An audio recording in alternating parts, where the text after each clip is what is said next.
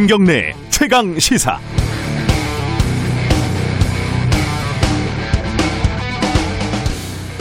(2016년 5월 28일) 구의역에서 스크린도어를 혼자 고치다가 열차에 치여서 숨진 김군에 대해서 변창흠 국토교통부 장관 후보자는 이렇게 말을 했다고 하지요. 어마어마한 일인데 하나하나 놓고 보면 위탁업체 직원이 실수로 죽은 거죠. 사실 아무것도 아닌데 개만 조금만 신경 썼으면 아무 일도 없는 것처럼 될 수 있었는데 사건이 발생한 지 한 달이 지난 6월 어, 30일 어, 청년 비정규직 노동자의 외로운 죽음에 대한 사회적인 논의와 추모가 뜨겁게 진행될 당시 SH 건설안전사업본부 회의장에서 나온 발언이라고 합니다. 내용은 둘째 치고 아주 사소한 것일 수 있지만 저는 개라는 단어에서 숨이 좀 걸렸습니다. 개는 일반적으로 잘 모르는 사람을 얕잡아서 부르는 호칭입니다. 개 누구냐? 걔는 여기 왜 왔니? 이런 식이죠. 공적인 자리에서는 좀 부적절한 어투죠. 산재를 논의한 공식적인 회의장에서조차 변 후보자에게 산재 피해 노동자 20살 김구는 그냥 개였던 겁니다. 회의로까지 남는 회의였지만 변 후보자의 입은 머릿속 생각을 그대로 뱉어냈습니다. 지나치게 솔직하다고 할까요? 그러니까 개들의 사정이 변 후보자에게 중요할 리는 없겠죠. 2인 1조 근무 원칙이 지켜질 수 없어서 밥도 제대로 먹을 시간이 없어서 컵라면으로 끼니를 때우는 월급 144만 원짜리 비정규 하청 노동자들의 노동 환경보다는 개들의 실수가 변 후보자에겐 사건의 주요 원인이었었던 겁니다. 그렇게 보면은 서민들의 주택에 대해서 논의하는 자리에서 못 사는 사람들이 밥을 미쳤다고 사서 먹냐 얘기한 것도 명문대 박사, 성공한 50대 변호부자에게는 자연스러울 수 있겠습니다. 이런 분이 서민들, 개들의 주거 정책을 총괄하는 자리에 간다는 게 다소 무섭게 느껴집니다. 12월 22일 화요일 김경래 최강 시사 시작합니다.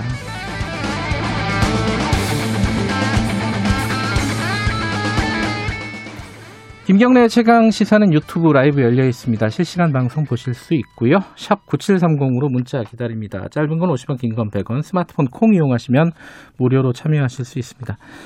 자, 1부에서는요, 지금 공수처 출범이 코앞에 다가왔죠. 어, 검찰 개혁 시즌 2라고 이름 붙일 수 있는 일들이 좀 벌어지고 있습니다. 오늘은 어, 검사 임용 개혁법을 발의한 더불어민주당 이탄희 의원 연결하고요. 2부에서는 서울시장 출마 선언 어제 뭐 안철수 어, 국민의당 대표가 했죠. 어, 어제 안철수 대표 쪽 얘기를 들어봤어, 봤으니 오늘은 이해운 전 대표, 아, 전 의원 얘기 좀 들어보겠습니다. 3부에서는요, 이재용 부회장 최종 판결 앞두고 있죠. 매우 수상한 일들이 벌어지고 있습니다. 이 얘기 좀 들어보겠습니다.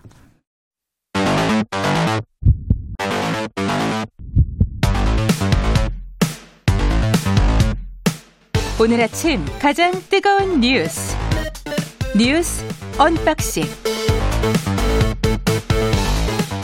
예, 뉴스 언박싱 민동기 기자 나와 있습니다. 안녕하세요. 안녕하십니까. 한겨레 신문 하어영 기자 나와 있습니다. 안녕하세요. 네, 안녕하세요. 눈 안 오죠, 밖에? 네. 저는 새벽에 나올 때 눈이 인천에 살짝 왔더라고요. 좀 쌓여 있더라고요, 살짝. 근데 네, 바닥이 약간 좀 젖어 있는 걸로 봐서 음, 예. 잠깐 오고 말았던 모양이거든요. 네. 날씨는 그래도 조금 어제보다는 덜 추운 것 같습니다. 그렇습니다. 하지만 코로나 상황은 계속 심각해지고 있습니다. 어, 5인 이상 모임 금지 이게 이제 수도권에 해당되는 건데 이게 다들 이게 어떻게 되는 거냐 5인 이상 모이지 말라는 거 이게 좀 많이들 헷갈려 합니다 뉴스에서 많이 들으신 분들도 있겠지만 모르시는 분들을 위해서 좀 설명을 좀 해주시죠 민동기 기자가 이 5인 이상 모임 금지가 어떤 겁니까? 그러니까 내일부터요 수도권 시민은 5명 이상 모이는 사적 모임이 전국 어디서든 금지가 됩니다. 아, 그 수도권 시민은 딴 데 가서도 모이면 안 되는 거예요? 다섯 명 이상 모이면 안 됩니다. 어, 그렇군요. 예. 예. 어, 여, 내일 0시부터 1월 3일까지, 내년 1월 3일까지 5인 이상 모임을 금지하는 행정명령을 발동한다고 서울, 인천, 경기도가 어제 밝혔는데요. 네. 수도권 시민은 어, 실내외 그리고 지역 상관없이 다섯 명 이상 모임 행사에 참여할 수 없습니다. 네. 그러니까 송년회, 신년회, 뭐 회식, 집들이, 돌잔치 있지 않습니까? 네. 모두 사적 모임에 포함이 되고요. 동창회, 동호회, 온라인 카페 정모, 직장 회식, 워크숍도 다 포함이 됩니다. 네. 다만 결혼식하고 장례식은 2.5단계 기준 그대로 50인 미만 모임을 허용을 하고요. 네. 서울시 장례식장은 30인 미만입니다. 아, 한마디로 이제 함께 사는 가족 외에는 가급적 모이지 말라 이런 뜻으로 받아들이면 될 것 같습니다. 이게 사적 모임을 규제를 하는 거고 어, 일하는 건 또 괜찮은 거죠. 회의를 만약에 한다든가 이런 것들은. 예, 그러니까 행정 공공기관이요. 예. 공무원들이 공적인 업무를 수행하는 것이나 네. 집 직장에서 경영 활동을 위한 행사 모임은 규제 대상이 아니라고 그랬거든요. 네. 근데 사실은 저는 이 대목도 조금 아쉽기는 해요. 기왕에 음. 하는 게 규제 대상이 아니다라고 얘기하지 말고 그냥 자제하라거나 최소화해달라라고 요구하는 게 더 맞지 않았을까 싶기는 해요. 네, 구분하기가 맞죠. 좀 어렵거든요. 어, 예, 대기업들 중에는 좀 선제적으로 아예 회의 자체를 금지하는 대기업들도 꽤 있더라고요. 네. 예, 있고 뭐 2인 1대1 회의도 하지 말라. 네. 1대1 회의도 전화로 해라. 뭐 이런 데도 꽤 있고. 아니, 요즘 다 그래서 많은 음. 회사에서 화상 회의 많이 하더라고요. 네. 예. 저희도 어, 뉴스타파도 가급적이면 재택근무해라. 어, 나와서 취재하거나 현장 갈 일이 없으면 집에서 일해라. 좀 이러고 있는데 이게 또 말처럼 쉽지는 않아요, 그죠? 예. 돌아다녀야 될 일들이 좀 있으니까. 특히 현장 가는 문제는 고민이 많습니다. 그렇죠. 아마 그 기자만이 아니라 현장 업무를 하는 그 출장업을 하시는 분들은 음. 굉장히 고민이 많으실 겁니다. 가급적이면 줄여야 되겠죠. 아주 뭐 필수적이거나 생계에 지장이 없는 것들은 좀 어, 줄여야 되는데, 근데 이게 중앙 정부에서 어, 일괄적으로 내린 명령이 아니라 이게 네. 서울, 어, 인천, 경기 이게 세 군데 지자체가 모여서 한 거잖아요. 왜 그런 거예요, 이거는? 그러니까 최근에 예. 그 일반 다중 이용 시설에서 코로나19 집단 감염이 굉장히 많이 증가했기 때문입니다. 네. 그러니까 서울시 자료를 보면은요. 예. 최근 4주간 식당 등 다중 이용 시설 내 감염이 41.4%로 가장 많은 비중을 차지했고요. 네. 그다음이 직장 16.9%, 종교 시설이 15.5%, 병원 요양 시설이 12.3%입니다. 그러니까 어, 불특정 다수가 마스크를 벗게 되는 식당 등에서 다중 이용 시설을 제한하지 않으면은 네. 이 확진자 급증을 막을 수가 없다. 네. 이 지자체에서 이렇게 판단을 한 것으로 보입니다. 어, 이제 좀 있으면 아 요번 주가 뭐 크리스마스네요. 네. 그리고 다음 주가 연말인데 크리스마스 연말 모임 하지 말라는 거죠. 그렇죠. 그렇죠. 네. 네. 뭐 영국에서 지금 막 봉쇄를 한 것도 크리스마스 때문이라고 다들 그러더라고요. 예. 그렇죠? 예. 어, 근데 이게 만약에 다섯 명 이건 뭐 가급적 안 해야 되는 일이지만 누군가가 사적 모임을 다섯 명 이상 했다 단속이 됐다. 그럼 어떻게 되는 겁니까 이거는? 이게 예, 사적 모임 위반 행위로 적발이 되면요 예. 사업주와 이용자 모두에게 최대 300만 원의 과태료와 과태료가 부과되거나 고발 등 행정 조처가 내려집니다. 음. 네. 내려지긴 하는데 이게 실제로 뭐 가가호 방문해서 단속하겠다 이건 아니잖아요, 그죠? 이건 취지가 그런 건 아닌 것 같고, 그죠? 그러니까 취지는 단속보다는 음. 경고 조치에 좀 음. 주안점을 두는 것 같고요. 네. 가급적 경각심 제고하는 거 그리고 좀 많은 국민들 동참을 이끌어내는데 목적이 좀 있는 것 같습니다. 예. 실제로 어제 지, 지자체 단체장들도 그렇게 비슷하게 얘기를 했고요. 예. 다만 이재명 경기지사는 그런 점을 강조를 하면서도 위반 행위에 대해서는 능력이 되는 범위 내에서 강력하게 단속하겠다. 능력이 되는 범위 내에서 네, 이재명 네. 지사다운 발언을 네, 한 경고를 한 거죠. 그렇습니다. 어, 모이지 네. 마라. 네. 경고를 한 거고. 어, 뭐 지금 어제 확진자 수는 보니까 신규 확진자가 1000명 밑으로 좀 내려가긴 했어요. 그죠? 네. 근데 앞으로 줄 것 같지는 않다는 게 당국의 설명 아닙니까? 그죠? 그러니까 예, 그 어제 예. 정경 어, 방대본 본부장, 그러니까 중앙방역대책본부 본부장이 정리브리핑에서 한 말인데요. 예. 감염 재생산 지수 요즘 뭐 이 말씀 많이 들으셨을 겁니다. 1.28이니까 어, 많이 낮아지긴 했습니다. 예. 그 지난주, 지지난주는 2까지 갔었는데 1.28 정도로 어, 확진자 수를 예측을 하면은 다음 주에는 1000에서 1200명. 그러니까 이번 주 들어서는 어, 1000에서 1200명이 발생할 것으로 어, 죄송합니다. 다음 주에는 그 정도 발생할 것으로 예상을 했고요. 네. 실제로 어제 좀 줄어든 것은 그 검진을 받는 숫자가 네. 뭐 주말에는 좀 줄어서 그렇게 네. 예, 예상을 하고 있습니다. 항상 월요일은 좀 주는 네. 것들이 좀 패턴화돼 있죠 지금. 어, 관련해 가지고 그 최근에 임대료 관련된 얘기가 많이 있었잖아요. 예. 그 임대료 관련된 얘기는 그 요번에 재난지원금에 포함된다? 뭐 이런 얘기가 있더라고요. 구체적으로는 어떤 얘기들이 지금 민주당에서 나오고 있습니까? 어, 결론부터 말씀드리면 예. 지금 진행 중인 상황이고요. 음, 예. 그러니까 확정된 것은 아닙니다. 음, 가능성을 좀 가능성이 높은 차원에서 말씀을 드리자면 예. 그 코로나19로 영업 제한을 받는 자영업자, 장사하시는 네. 분들에게 임대료를 정액으로 지원하기로 하고 최종안은 조만간 발표한다는 거거든요. 음. 어, 일단 피해 규모 산출이나 임대료 지원 대상 선정 여기에서 필요 어, 시간이 필요하니까 선 긴급재난지원금 일단 긴급재난지원금은 주고요. 예. 그 다음에 후 임대료, 임대료를 주는 순서로 순차 지급될 가능성이 크다라고 이야기를 하고 있습니다. 네. 다만 지금 긴급재난지원금 액수도 정해져 있지 않아서요. 음. 이건 좀 두고 봐야 할 것 같습니다. 예. 예. 논의를 두고 보긴 해야 될 텐데 아마 1월 중에 진행을 하려고 지금 어, 속도를 내고 있는 것 같긴 해요. 예. 그죠? 예. 어, 조만간 아마 구체적인 액수라든가 선정 기준이라든가 이런 것들이 발표가 되겠죠. 경제 소식 오랜만에 좀 알아볼까요? 쌍용 자동차가 법정 관리 신청했는데 이게 어, 생각해 보면은 처음이 아니죠, 그죠? 그죠? 2009년에 그때 신, 글로벌 금융위기 때문에 굉장히 심각한 경영난에 빠졌고요. 예. 그때 법정 관리를 신청을 했습니다. 근데 네. 11년 만에 이제 다시 이제 기업 회생을 신청을 하게 됐는데요. 네. 쌍용차 전체 임원이 어제 그 이번 사태에 책임을 지고 일괄 사표를 또 제출하기로 했거든요. 어, 왜 이렇게 회생 절차를 신청을 하게 됐느냐? 네. 15분기 연속 적자가 발생을 했고요. 예. 그리고 금융기관에서 빌린 대출금 1,650억을 갚지 못했습니다. 그러니까 음. 산업은행에서 빌린 900억, 우리은행 대출금 150억, 어제 만기였는데 갚지 못했고요. 예. 그 전에 외국계 은행 3사 대출 600억도 지금 갚지 못한 그런 상황입니다. 아, 이 쌍용차는 계속 어렵네요. 그죠? 참 이거 가슴 아프게 좀 계속 어렵습니다. 뭐 과거 생각해 보면 뭐 상하이차 때도 어려웠었고 네. 요번에 마힌드라 네. 이쪽 그 인수를 했는데도 또 어려움을 또 그렇습니다. 겪고 있고 이건 좀 앞으로 지켜봐야 될 일인 것 같고 어, 윤석열 총장 어, 집행 정지 그러니까 정, 정직에 정직 2개월 집행 정지해 달라고 재판을 신청을 한 거잖아요. 네네. 이게 오늘 열립니까? 예. 음. 어, 서울 행정법원에서 오늘 열리는데 오후, 오후 2시입니다. 예. 비공개로 진행되고요. 윤 총장의 신문 출석 여부는 오늘 어, 결정될 것으로 보입니다. 예.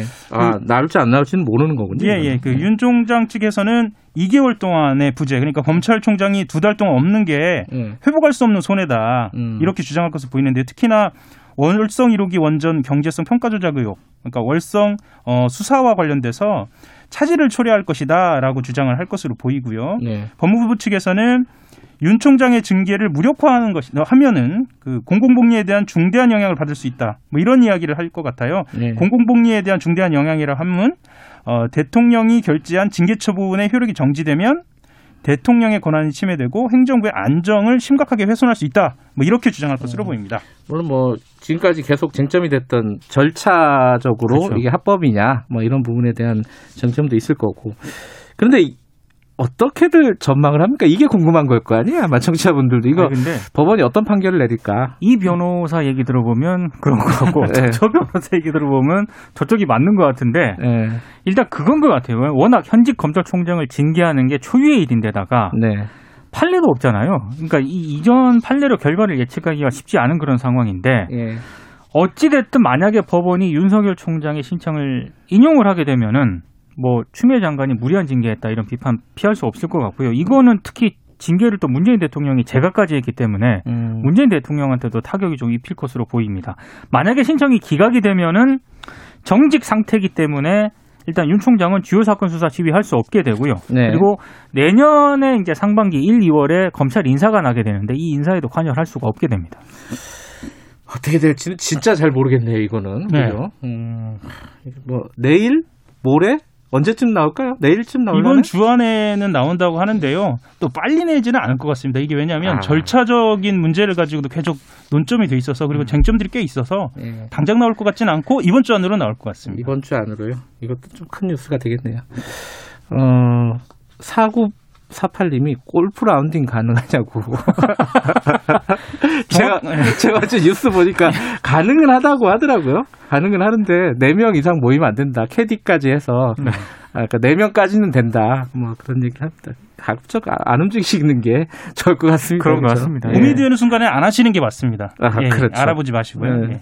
주기진 님도 5인 이상이면 4명, 4명까지는 된다냐, 된다는 거냐. 예. 맞는 거죠? 4명부터 안 되고요. 4명까지 가능합니다. 4명까지도 가족들끼리 좀 모이고, 네. 바깥 사람들이랑 굳이 약속을 안 잡으시는 게 지금 상황에서는 다들 서로를 좀 배려하는 일이 아닌가 싶습니다. 이번 주, 다음 주 이렇게 좀 지내야 될 것 같아요. 그렇습니다. 여기까지 듣죠. 고맙습니다. 고맙습니다. 감사합니다. 민동기 기자, 한겨레 신문 하우영 기자였습니다. 김경래 최강 시사 듣고 계시고요. 지금 시각은 7시 35분입니다.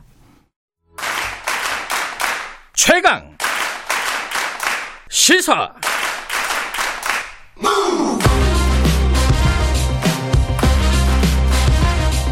지금 여러분께서는 김경래 기자의 최강 시사를 듣고 계십니다. 네, 이제 공수처법 개정안이 통과가 됐고 공수처가 곧 출범을 할 것 같습니다. 어, 그런데 공수처라는 게 사실 전체적으로 보면은 이게 뭐 찬반도 있지만은 검찰 개혁에서 아주 부분에 해당될 겁니다. 본질적으로 검찰 개혁은 검찰의 수사권, 기소권을 어떻게 분리하느냐, 그리고 검찰의 독점적인 권한들을 어떻게 해체하느냐, 견제와 균형을 어떻게 잡느냐 이 부분일 텐데 여기에 대한 아마 얘기들이 본격적으로 시작이 될 거예요. 어, 판사 출신이시죠 이탄희 의원이 최근에 어, 국민검찰 전환 시리즈라는 것들을 내놓고 있습니다. 여러 가지 어, 검찰 개혁 법안들을 내놓고 있는데 관련된 얘기들을 좀 여쭤보겠습니다. 이탄희 더불어민주당 의원 연결하겠습니다. 의원님 안녕하세요. 네, 안녕하세요. 예, 오랜만이시네요. 네. 국민검찰 전환 시리즈. 어, 이게 뭐, 어떤 겁니까? 이게 모르시는 분들을 위해서 설명을 해주세요. 왜 이런 것들을 지금 시작을 하신 건지. 네. 이게 사람은 가고 제도는 남는다 이런 말이 있잖아요. 네. 그래서 뭐 총장도 장관도 국회의원도 결국 다 바뀌는 거니까. 네. 최근에 징계 문제를 좀 어수선했는데 음. 인물에서 좀 반걸음 떨어져서 제도를 어떻게 바꿔야 하는지 네. 다시 한번 조망을 해보자 그런 음. 취지에서 준비했습니다. 사실 그, 그 말씀이 너도 와닿는 게 이게 윤석열 총장 얘기만 나오고 사실은 네. 검찰을 어떻게 그 통제하고 어떻게 개혁할 것인가에 대한 본질적인 얘기들이 좀 안 나오고 있어가 좀 답답했는데 어쨌든 맞습니다. 예 지금 내놓고 있습니다. 제 구체적으로. 일단 두 가지 얘기를 먼저 꺼내셨어요. 첫 번째가 네. 검찰 임용 개혁법입니다. 이게 검찰을 맞습니다. 어떻게 뽑느냐의 문제일 텐데 지금은 어떻고 어떻게 바꾸자는 건지 좀 설명을 부탁드릴게요. 이게 이제 앞으로 예. 검경 수사권 조정이 되면은 검사 역할이 변합니다. 예. 그 기존의 검사장은 속칭 말해서 칼잡이잖아요. 그렇죠. 예. 그래서 뭐 상명하복의 문화에 따라서 일사불란하게 수사를 하는 거, 뭐 군인 같은 건데요. 예. 앞으로의 검사장은 이제 수사가 공정하게 이루어지도록 통제를 하는 법률가 역할이잖아요. 음. 그 요구되는 덕목 자체가 완전히 바뀌는 거죠. 네.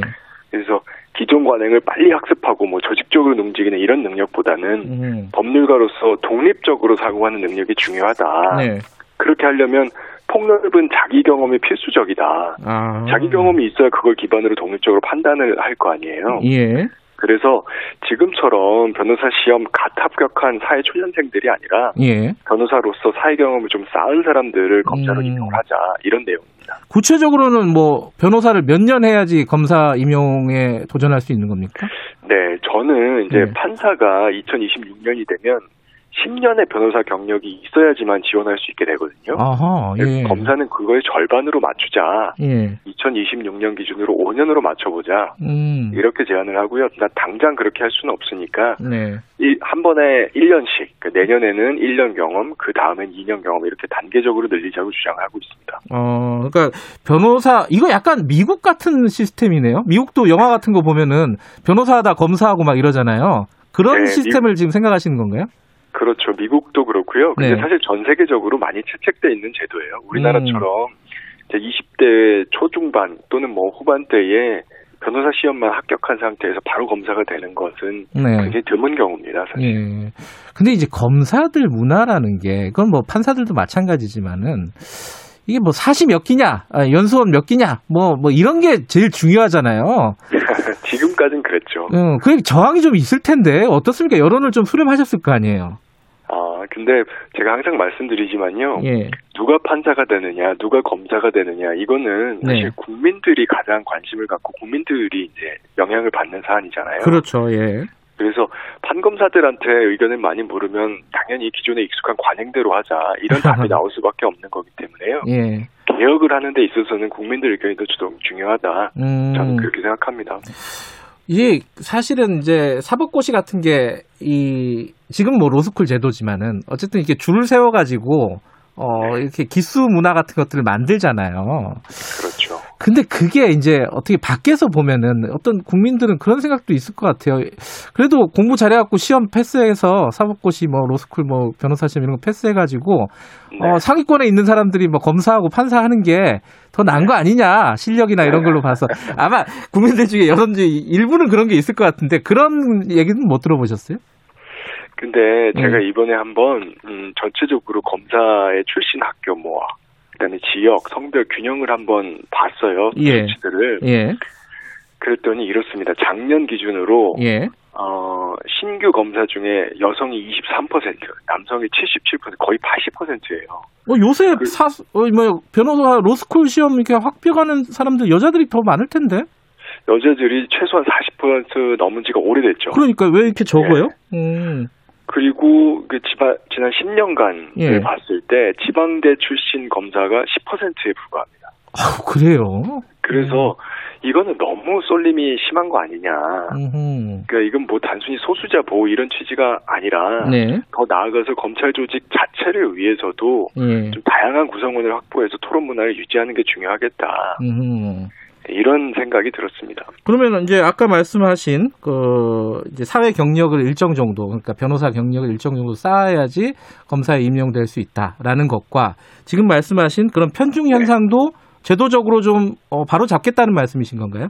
그렇죠. 그래서 음. 결국은 두 가지가 다 같은 이야기인데요. 네. 좀 다양성을 확보를 하고 네. 자기 경험을 갖춘 사람들을 검찰 조직 안에 좀 배치를 해서 네. 검찰 조직 자체가 획일화되고 관료화됐다라는 기존의 비판이 많았지 않습니까? 음. 그런 것들을 좀 개선하자는 취지입니다.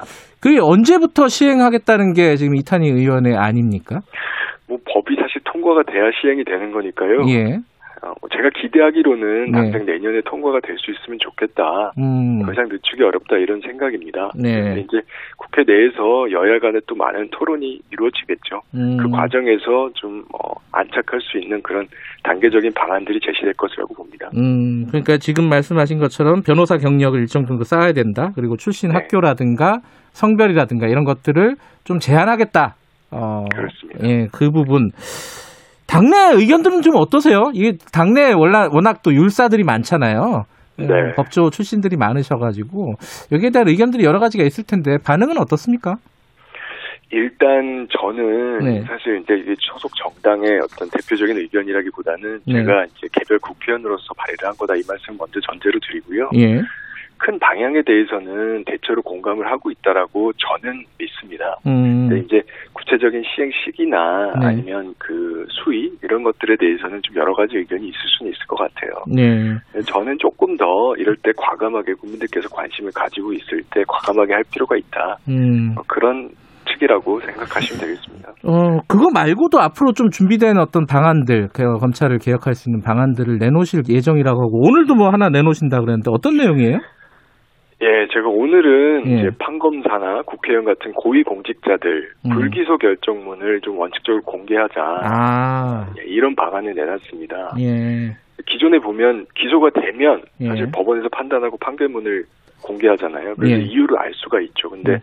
불기소하는 경우에는 이유를 알 수가 없잖아요. 음. 그래서 국민적 관심 사항인 경우에도 왜 불기소됐는지 알기 어렵고 음흠. 또 특히 이제 피의자가 판사나 검사였던 경우에는 제19 감사기 이런 의혹들도 해소가 안 되고 네. 또 정관예우 의혹도 해소가 안 되고 좀 그런 문제점들이 있어서 어, 고위 공직자의 경우에는 불기소 결정을 공개를 하자 음흠. 이런 방안을 제시했습니다. 예, 얼마 전에 그 판결문을 좀 공개 시민들이 원활하게 수월하게 좀 볼 수 있는 법안도 내셨죠? 아니 그 통과가 됐죠 그거는? 예, 민사 소송에 대해서는 통과가 됐고요. 예. 형사 소송은 아직 대법원에서 좀 머뭇거리고 있는데요. 음. 그 법도 곧 통과될 거라고 기대하고 있습니다. 그 판결문도 그렇고 지금 말씀하신 거는 판결문까지 가면 그래도 좀 알 수가 알기가 쉬운데 불기소하면은 뭐 깜깜이가 되니까 이것도 공개를 하자라고 말씀을 하시는 거고. 그죠? 맞습니다. 예, 고위 공직자의 경우에는 제가 취재를 하는 기자 입장에서 보면은 네. 그 검사가 구형을 얼마나 했는지 나중에 기록이 없더라고요. 이게 판결문에도 안 나오잖아요. 검사가 구형을 얼마나 했는지가. 그렇죠. 공판 기록에 있는데 공판 기록을 공개를 안 해주니까. 그러니까요. 저 이게 굉장히 곤란해요. 왜냐하면 그 담, 담당 변호사는 알겠지만은 또 네. 의뢰인과 관련된 일이라서 얘기를 꺼리는 경우들이 많고. 네. 본인 아니면 모르는 거예요, 이게 잘. 검사들은 당연히 얘기 안 해주고. 그래서 제가 공판 기록도 예. 녹음이나 녹화를 하자. 예. 네, 그런 법안도 제가 내놓은 바 있습니다. 그게 이게 미국 같은 데는 공판 기록이 기본적으로 좀 공개가 돼 있다면서요. 맞습니다. 네. 우리는 왜 이렇게 공개를 안 하는 거예요, 이거? 그러니까 이게 참 어, 법원 검찰이 굉장히 불투명하게 운영이 돼 왔고 그런 예. 부분들이 지금도 개선이 안 된 부분이 많죠. 음. 그래서 뭐 그런 것들을 사실 개선하는데 제가 제출한 모든 법안들이 집중돼 있습니다. 예, 아 이거는 정말 필요한데 이게 사실은 검사와 판사, 검찰과 그 사법부의 기득권이잖아요, 사실은 비밀이라는 그렇죠. 게. 그런 그런 것들을 국회에서 좀 견제를 해주셔야 되는데 지금까지 얘기가 없었다는 게 참 아쉬운 일이기도 합니다. 네. 또 하나 법안이 통과될 수 있도록 관심 많이 부탁드립니다. 아, 저는 관심 많아요. 또 하나 궁금한 게 어, 최근에 네. 그 이거는 이제 다른 당에서 나온 건데 열린민주당 네. 최강욱 대표가 판검사가 네. 이제 공직선거에 출마를 하려면은 1년 전에 네. 사퇴를 해야 된다. 요런 네. 법안, 요런 취지의 법안을 냈단 말이에요. 네. 여기에 동의하신다고 했잖아요. 맞습니다. 어, 그, 이탄이 판사셨잖아요. 그렇죠. 아니, 그, 이런 얘기 할 자격이 있냐? 이런 얘기도 일부 하더라고요. 어, 어, 이 동의하신 이유가 뭐예요? 이 부분에 대해서? 요거는 제가 조금 길게 대답을 해야 될것 예, 같은데요. 말씀하세요. 예. 어, 일단 첫째, 이게 일부에서 윤석열 출마 금지법 이렇게 이름을 붙인 적이 있잖아요. 그렇게 해석하는 쪽이 있었죠. 예. 근데 제가 법안 내용을 보기에는 그건 예. 사실이 아닙니다. 음. 그 요거는 1년 냉각기를 가지라는 거거든요. 네. 그 윤석열 총장도 출마할 수 있습니다. 네. 그 대선에 나오고 싶으면 올해 3월 9일까지 퇴직하면 되는 거고요. 음. 지방선거 나오고 싶으면 6월 1일까지 퇴직하면 되는 거예요. 네. 그렇게 안 하고 대선 레이스가 한창일 7월까지 만일 총장 임기도 다 시켜주고 출마까지 시켜줘야 된다. 만약에 이런 주장이 있다고 하면 그거는 음. 욕심이죠. 음. 그렇고 법에서 제가 어, 평가하기에 냉각기를 요구하는 이유는 판사가 재판으로 정치한다. 음. 검사가 수사로 재판한다. 수사로 정치한다. 네. 이런 말 안 나오게 하자는 거거든요. 음. 본인이 이제 퇴직하고 바로 출마를 하면 현직에서 담당하던 재판, 수사 이런 것들 정치적인 동기로 했다. 네. 이런 불신을 피할 수가 없으니까 그런 네. 부분들을 제도적으로 차단하자는 취지라서 제가 동의를 했고요. 네. 이제 마지막으로 방금 어, 진행자께서 말씀하셨는데 지난 총선 때요. 네. 그때 판검사 앞에서 이제 여야 양당에 퇴직하고 즉시 출마하신 분들이 복수로 있는 건 사실이고 예. 또저 자신도 퇴직하고 14개월 지난 뒤에 출마했는데 그것도 야당에서 짧다고 비판 많이 받았습니다. 그래서 음. 이 얘기 꺼내면 또 비판받을 수 있죠. 제가 그걸 모르겠습니까? 음. 근데 그럼에도 불구하고 제가 찬성한다고 밝힌 건 음. 제도 개선을 하자는 거죠. 음. 욕을 먹더라도 해야 될 일은 하자는 거죠. 음. 안 그럴 거면 국회가 왜 됐습니까? 음. 제도 개선이 국회의 본업이잖아요. 네.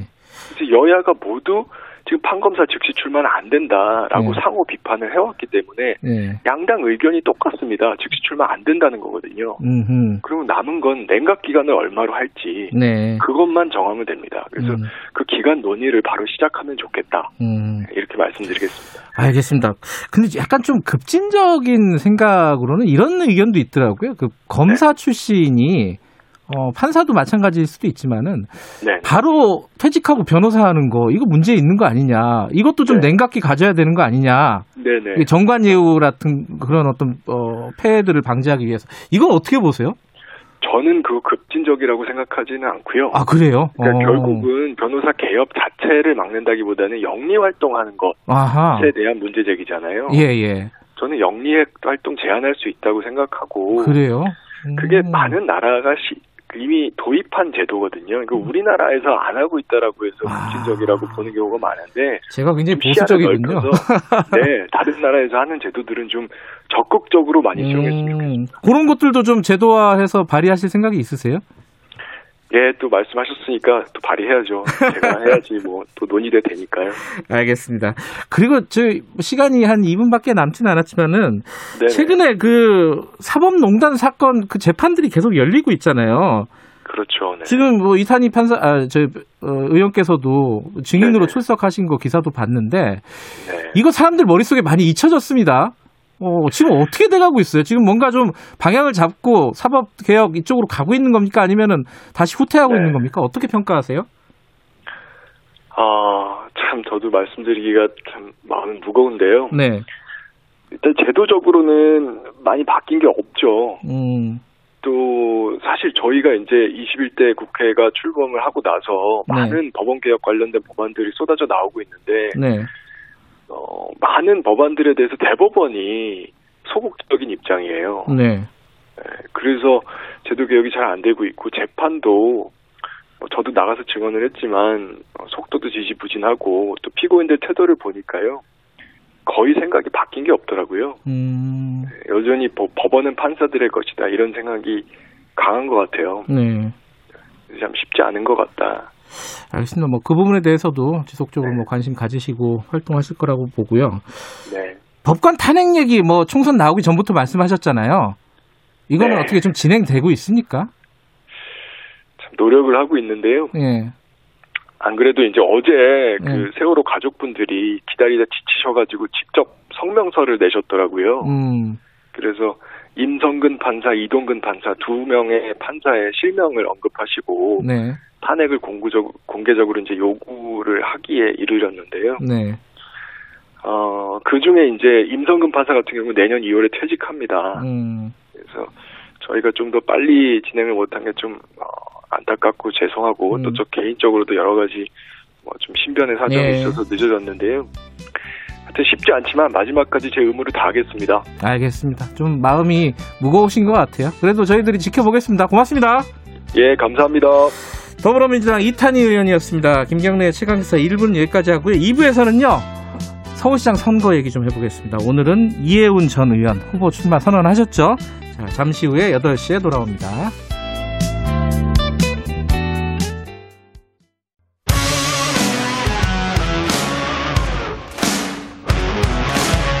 뉴스타파 기자 김경래 최강 시사.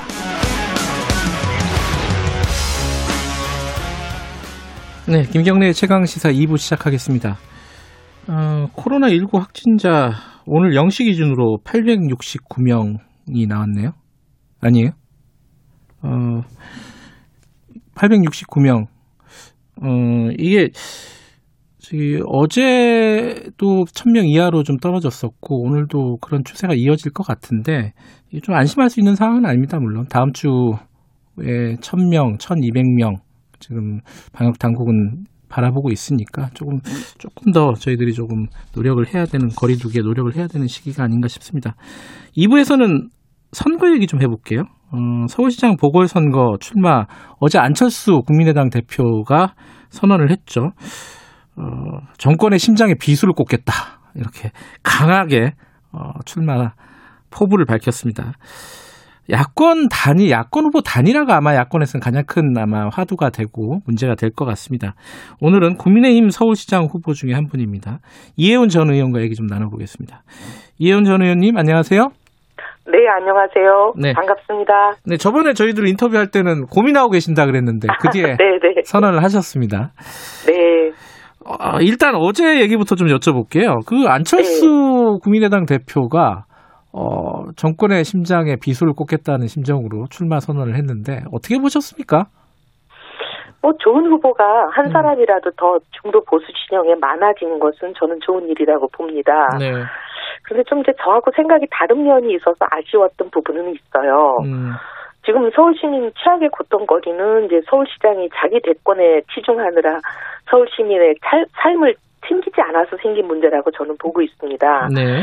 그런데 어제 이제 안 대표님 출마 선언에는 정치적인 얘기만 너무 아. 가득하지 않았나. 음. 서울 시민의 삶을 챙기기 위한 구체적인 계획이나 비전 이런 걸 좀 말씀하셨더라면 제가 더 공감했을 음. 텐데 하는 아쉬움이 있었습니다. 음, 뭐 코로나라든가 부동산이라든가 이런 어떤 네. 민생 부분에 대해서 조금 더 비중을 더, 더 줬으면 어떻을까 네. 이런 말씀이시네요. 음. 네, 그리고 이제 구체적인 계획이나 좀 이런 걸 좀 말씀해 주셨으면 좋았을 텐데 하는 음. 생각이죠.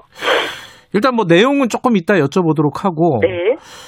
이 지금 야권에서 생각해 보면은 안철수 대표 지금 말씀하신 것처럼 뭐 후보 한 명이라도 더 나오는 게 뭐 좋은 일이다라는 기본적인 말씀을 하셨는데 네. 어떻게 단일화하느냐? 어, 왜냐하면 안철수 국민의당 대표도 이 야권 단일 후보 얘기를 꺼냈단 말이죠. 그럼 국민의힘 입장에서는 이걸 어떻게 받아야 되느냐 여러 가지 얘기들이 그 국민의힘 당내에서 나오고 있는 것 같습니다. 이혜원 의원께서는 어떻게 보십니까? 어떻게 정리를 해야 된다고 보세요? 사실 이제 두 가지 시나리오가 가능하잖아요. 네. 하나는 이제 국민의힘으로 입당하셔가지고 우리 경선에 참여하시는 방법이 있고, 그렇죠. 이제 입당을 이제 안 하고 당 밖에 남아 있다가 음. 국민의힘에서 선출된 후보와 막판 단일화를 하는 방법 이게 음. 이제 두 가지 가능할 것 같습니다. 근데 이제 둘 중에 어느 쪽으로 가겠느냐 하는 거는 안 대표 의중이 상당히 중요하게 좌우할 걸로 보입니다. 네. 근데 이제 안 대표 본인은 방식에 대해서 직접 직접 언급은 안 했는데 네. 이제 정치권의 오랜 관행을 보면 주로 이런 민감한 얘기는 본인이 직접 안 하고 네네. 네. 옆에서 측근들이 이렇게 나와서 하잖아요. 네.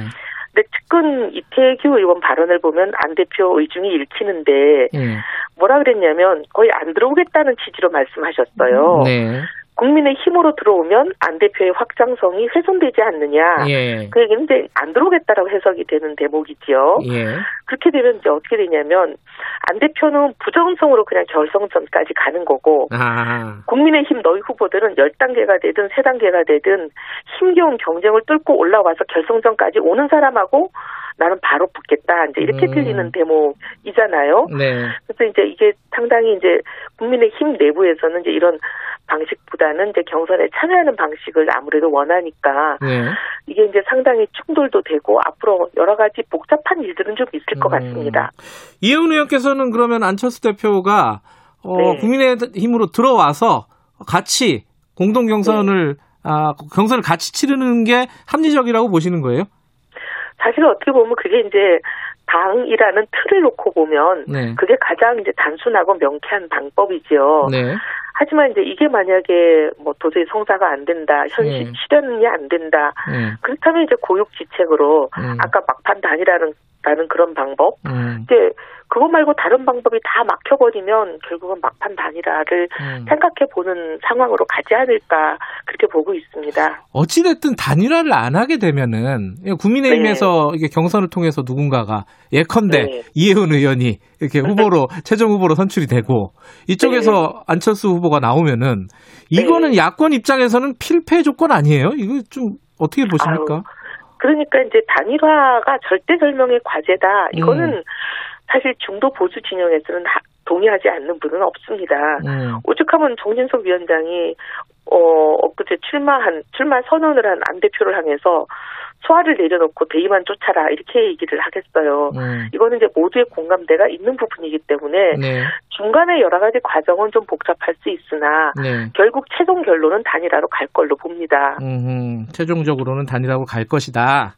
네. 근데 지금 이제 그 안철수 대표가 어 네. 국민의힘에 들어가는 거를 지금 아까 말씀하신 것처럼 조금 이게 뭐랄까 거리를 네. 좀 두고 있는 상황 아니겠습니까, 그죠? 네, 그렇게 보여요. 근데 그게 국민의힘 내부에서 예컨대 이 김종인 비대위원장의 입장이라든가 이런 것들이 약간 뜨뜻미지근합니다. 이거 뭐 후보 중에 한 명 아니냐. 그러니까 적극적으로 네. 들어와라 이런 것도 아니에요 또. 이게 참 애매한 상황 아니냐 이렇게 볼 수도 있을 것 같아요 밖에서 보면.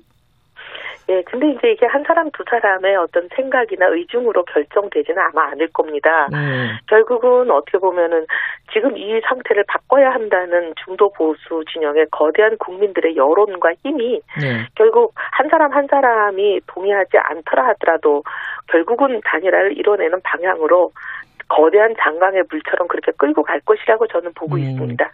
알겠습니다. 뭐 정치 구도에 대한 얘기는 뭐 여기까지 하고요. 내용 얘기 네. 좀 해볼게요. 네. 어, 아까 이제 그런 어떤, 어, 실제 서울시장의 선, 서울시장 선거에서 무엇을 얘기할 것인가 그 내용 부분이 네. 좀 부족했다고 말씀하셨잖아요. 안철수 네. 대표가. 네. 이번 선거에서 가장 중요한 내용은 뭐라고 보세요? 저는 이 국민들이 가장 단군 일의 최대의 고통이다라고 얘기하고 계시는 부분이 미친 집값, 집값. 미친 전세, 음. 미친 세금 이거 얘기하고 계시잖아요. 네. 이거 해결 못하는 시장은 지금 필요 없다고 봅니다. 음. 집이 있는 사람은 세금 때문에 잠 못 자고 집이 없는 분들은 집값하고 전세가 천정부지로 뛰고 물건을 구할 수가 없어서 최악의 고통 속에 있는 거잖아요. 네. 근데 이 문제를 집중을 하는 시장이 필요한 거지. 네. 이런 시민들 관심과 상관도 없는 정치 싸움하거나 시장 자리를 자기 대권 디딤돌로 생각하는 그런 분들은 시장 선거에 이번에는 음. 얼씬도 하지 말아야 된다고 봅니다. 그 부동산이 가장 큰 현안이다 이런 말씀이신데. 예, 부동산하고 세금이. 네. 네. 뭐 세금은 또 부동산하고 연동이 돼 있는 부분이니까요. 네. 그리고 사실은 이제 자영업자들 고통이 있죠. 예. 음, 자영업자 얘기. 예. 자, 부동산 얘기 하나 더 여쭤보면은 그, 네. 그 이혜훈 의원께서는 한강변에 무주택자를 위한 아파트들을 만들겠다. 그 뭐 도로 위에다가 이제 정원 같은 것도 만들고 이런 안을 좀 네. 얘기하셨어요. 근데 그게 우상호 의원도 비슷한 좀 내용은 다르지만은 언뜻 보기엔 네. 비슷한 얘기를 했어요. 공공주택 16만 호를 한강변에다 네. 짓겠다 이런 말씀을 했단 말이에요.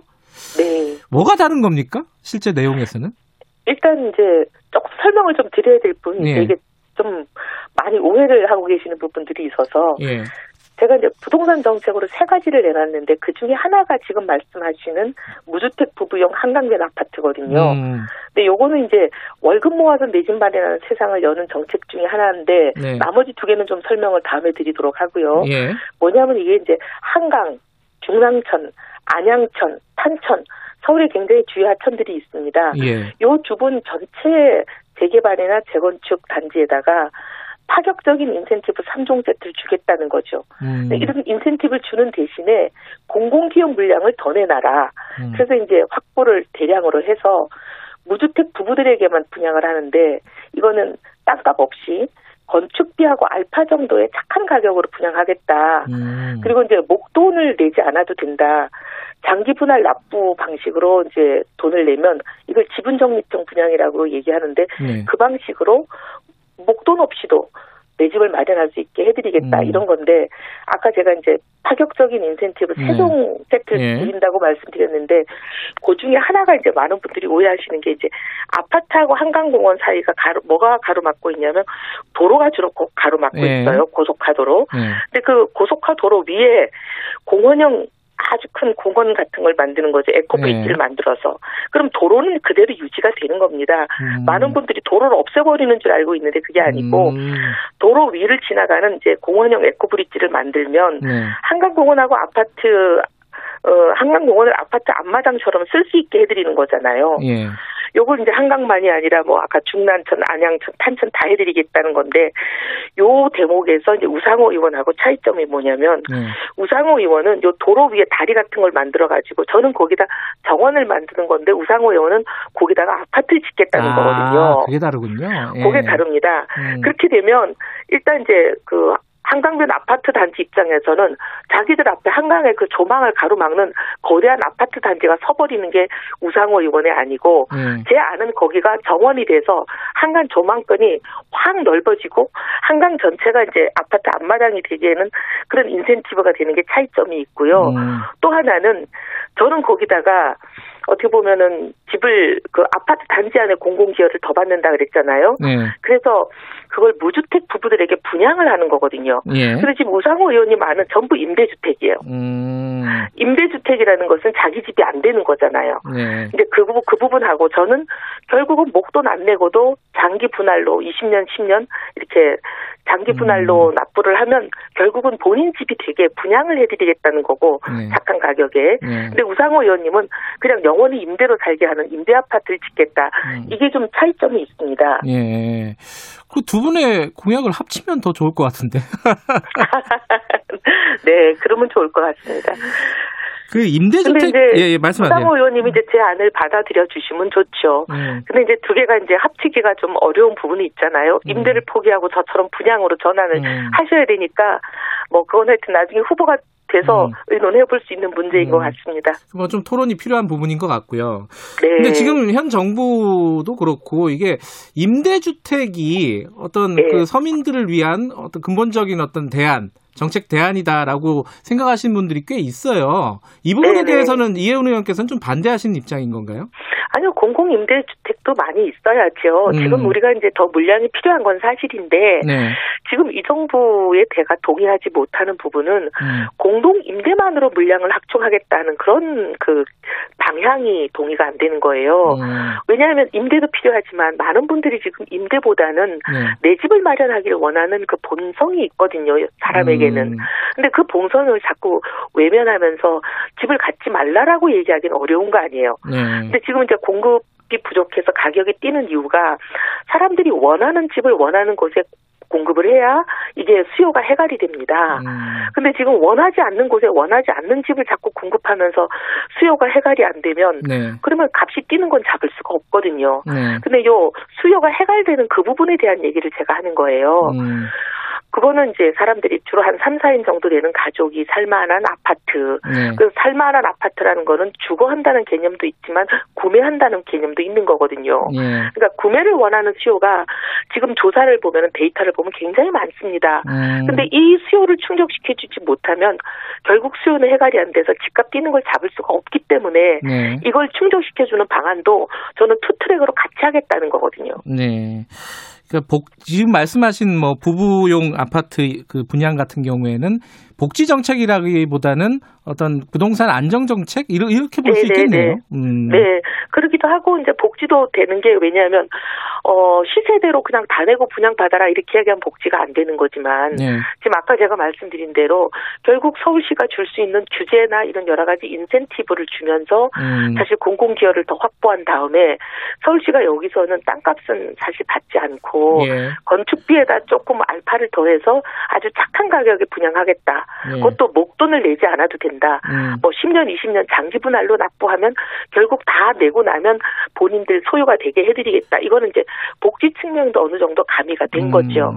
왜냐하면 월급 모아서 내 집 마련이 안 되는 분들에게 월급 모으면 내 집 마련이 되게 해드리겠다라는 음. 이렇게 안정감을 드리면 이게 패닉바잉, 명끌 이런 음. 것 때문에 막 오르는 수요가 좀 진정이 될 수가 있거든요. 근데 과거에 그 반값 아파트 같은 것이 실시를 했을 네. 때 로또라는 어떤 얘기들이 있었고 그게 좀 부작용들이 좀 있었잖아요, 일부.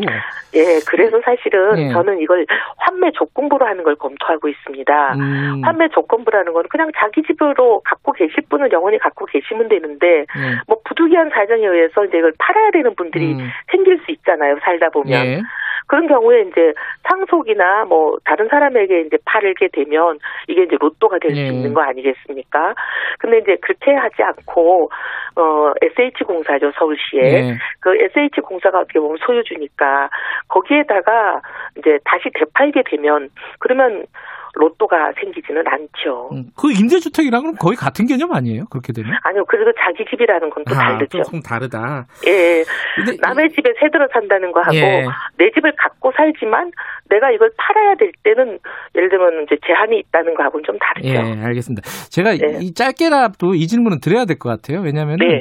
제가 이 질문 안 드리면 이해운 의원이랑 친해서 안 들리는 거다 이런 오해가 있기 때문에 집 없는 서름 말씀하시면서 26억 전세 산다. 이 집 없는 서름 얘기할 자, 격이 있느냐 뭐 이런 얘기들이 좀 왔다 갔다 했습니다 출마 선언하면서 어떻게 얘기하시겠어요 여기에 대해서는? 아니요, 그게 네. 많이 오해가 되고 와전이 됐어요. 예. 그냥 그 인터뷰 말미에 예. 차를 마시면서 한 얘기는 작년에 이제 갑자기 20%를 올려달라 그랬을 때 제가 느꼈던 어려움을 얘기한 거예요. 네. 그래서 이제 세입자는 누구든지 간에 의뢰 입장이더라라고 음. 얘기한 건데 인터뷰는 그래서 처음에 저를 인터뷰한 기사는 그냥 그것만 딱 얘기하고 끝났어요. 네. 이런 어려움이 있더라라고 얘기하고 음. 이런 상황을 없애는 것이 서울시장의 책무다라고 얘기한 걸로 끝났는데 네. 저하고 통화도 한 적도 없고 인터뷰 한 적도 없는 이제 다른 언론이 음. 그걸 뭐 서름을 토로했다 이렇게 와전을 시킨 시킨 거죠. 네. 그러니까 의뢰 입장이 어렵다라고 음. 얘기한 거죠. 알겠습니다. 그럼 좀 과장됐다 이런 해명이신 거고. 자, 요, 요 얘기도 여쭤볼게요. 그 변창흠 국토교통부 장관 후보자 이게 뭐 네. 부동산 정책을 총괄하는 장관 아니겠습니까? 네. 자, 뭐 정책적인 부분도 있고 뭐 최근에 뭐 여러 가지 구설이 좀 있습니다. 아, 어떻게 평가하십니까, 변창흠 후보자? 변창흠 후보자 그 정책 방향이 어떻게 보면 지금 이제 이 정부는 공급 부족이 없다고 3년 반 동안 계속 강변을 해왔습니다. 네. 그러다가 이제 공급을 확충해야 된다는 것을 받아들이고 공급 확충으로 전환을 지금 하고 있는 상황이잖아요. 네. 근데 이제 공급이 제대로 확충이 돼야 이제 수요가 해갈이 돼서 집값이 안정이 되는데 네. 문제는 이 변창호 후보자가 지금 지향하는 방향은 그 공급을 제대로 확충하지 음. 않는 방향으로 가고 있어요. 네. 왜냐하면 원하는 곳에 원하는 집을 공급을 해야 해갈이 된다고 말씀을 드렸잖아요. 네. 근데 지금 이 변창훈 후보자가 주장하는 방향은 보면 네. 공공임대 쪽을 많이 강조를 하시면서 네. 지금까지 이 정부가 해왔던 방향을 전환할 뿐이 아니라 더 강화할 뿐으로 보이는 거죠. 네. 그러니까 이 부분이 굉장히 걱정이 되는 대목입니다. 음, 정책적으로는 그렇고 지금 어, 예컨대 구의역 그 사망자에게 책임을 전가하는 듯한 어떤 발언들 이런 부분 때문에 좀 얘기 논란들이 불거지고 있습니다. 여권에서는 근데 지명 처리할 정도는 아니다 이런 얘기 하고 있거든요. 어떻게 보세요, 이거는? 걱정되는 대목이긴 하죠. 음. 왜냐하면 이제 구역 사고라는 게 네. 같은 유형의 사고가 3년 동안 세 번이 나서 세 분이 사망을 하신 사, 음. 상황 아니겠습니까? 네. 그에게는 이걸 개인의 잘못이다라고 얘기하기는 어렵고 음. 우리가 고쳐야 될 뭐 예를 들면 죽음의 외주와 등을 네. 비롯해서 온갖 문제가 복합적으로 구조적인 문제로 얽혀 있고 이게 고질적인 문제라서 고치기가 어려운 건데 음. 이건 강력한 의지와 또 그걸 해결할 수 있는 역량이 있어야 되는 거잖아요. 네. 근데 지금 이 변 후보자의 일단 그 알려진 발언만 보면 네. 문제의 원인을 잘못 짚고 계신다라는 음. 생각이 들거든요. 네. 그럼 이게 과연 해 해결이 되겠느냐 주무장관이신데 음. 이걸 해결해야 될 주무장관의 인식이 문제의 원인부터 잘못 짚고 있으면 이거는 해결이 음. 어렵지 않겠느냐 네. 이런 이제 걱정이 더 드는 부분이죠. 음. 걱정은 들지만 뭐 사퇴할 정도는 아니다 이런 말씀이신 건가요? 아니요, 그건 이제 두고 봐야죠. 음. 그리고 이제 이분 아까 제가 말씀드린 대로 가장 지금 중요한 부동산 정책의 방향이 음. 잘못됐기 때문에 네. 굉장히 걱정이 크죠. 알겠습니다. 한, 짧게 하나만 더 여쭤볼게요. 문준용 씨, 그 대통령 아들. 네. 네. 어, 코로나 피해 지원금, 긴급 예술 지원금 받은 거에 대해서 지원금 반납하라고 얘기하셨더라고요. 이혜원 의원께서. 음. 이거 받을 수 있는 거 아니에요? 문준영 씨도? 음, 아니요, 이런 거죠. 네. 코로나 그 피해 예술인 지원이라는 그 제도 자체가 네. 예술인들의 특성이 이제 끼니를 잊기 어려운 예술인들이 굉장히 많다는 거, 네. 그 다음에 코로나로 인해서 굉장히 예술이 타격을 많이 입는 분야라는 거 이 두 가지 네. 때문에 가뜩이나 이제 코로나로 우리도 힘든 국민들이 사실 세금으로 지원해 주는 거잖아요. 네. 근데 이제 문준용 씨가 선정이 된그 부분, 그 시각 분야만 하더라도 신청자의 84%가 탈락해서 한 예. 푼도 못 받으신 거잖아요. 네. 거기다가 이제 지원금이 보면 600만 원에서 한 1,400만 원까지 있었는데 최고 금액이 이제 1,400만 네. 원을 받으신 거 아닙니까? 네. 그러면 이제 내가 몰랐는데 보니까 많은 사람이 탈락해서 한 푼도 음. 못 받았더라. 그러면 나는 이제 받은 거를 반납하겠다. 이렇게 하시면 지금 국민들이 이제 들끓는 이 마음이 음. 어떻게 보면 좀 진정도 되고 그렇게 되지 않을까 그런 음. 뜻에서 말씀드린 거죠. 아무튼 뭐 노블리스 오블리주 뭐 이런 걸 말씀하신 거군요. 네. 알겠습니다. 오늘 여기까지 드릴게요. 고맙습니다. 네, 감사합니다. 국민의힘 이혜훈 전 의원이었습니다. 공정하고 깊이 있게 오늘 하루 이슈의 중심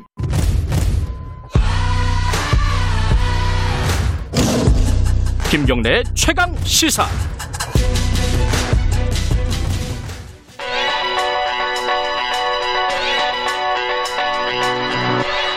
최강 시사 김수민의 눈. 네, 김수민의 눈 김수민 평론가 나와 계십니다. 안녕하세요. 네, 반갑습니다. 안철수 국민의당 대표를 갖고 오셨습니다. 네. 네. 서울시장 출마를 하면서 서울시장 선거가 거대 양당 후보 용각이 안 났기 때문에 그렇게 가시화되는 레이스는 아니었는데 확 국면이 달라졌다. 이것은 아. 사실이다라고 봐야 될 것 같아요. 근데 뭐 안 나온다 그랬잖아요, 원래 안철수 네. 대표. 왜, 왜 바꿨을까요? 이게 대선을 포기했다라고 많이 해석이 되는데 저는 과연 그런 걸까? 의문을 여기서 던져보고 싶습니다. 음. 왜냐하면 서울시장을 내년 후, 네, 되다, 된다고 친다면 후년에 대선에 나가는 것은 국민에 대한 예의가 아니지 않냐. 그렇죠. 이런 얘기를 하기 네. 마련인데, 근데 막상 시장이 되고 나면 현재의 독보적인 어떤 야권 대선 후보가 없는 상태에서 그 자리로 치고 올라갈 수도 있는 거거든요. 음. 그것을 노렸을 수도 있다. 그런 음. 의미에서는 대선을 포기했다고 보기 어렵다. 저는 그렇게 봅니다. 근데 그렇게 보더라도 이 요번에 이 서울시장에서 어떤 방식으로든지 탈락을 중도 탈락을 하게 되면은 네. 정치 생명이 사실상 끝나는 거 아닙니까? 그렇습니다. 그죠? 이 모험 아니에요?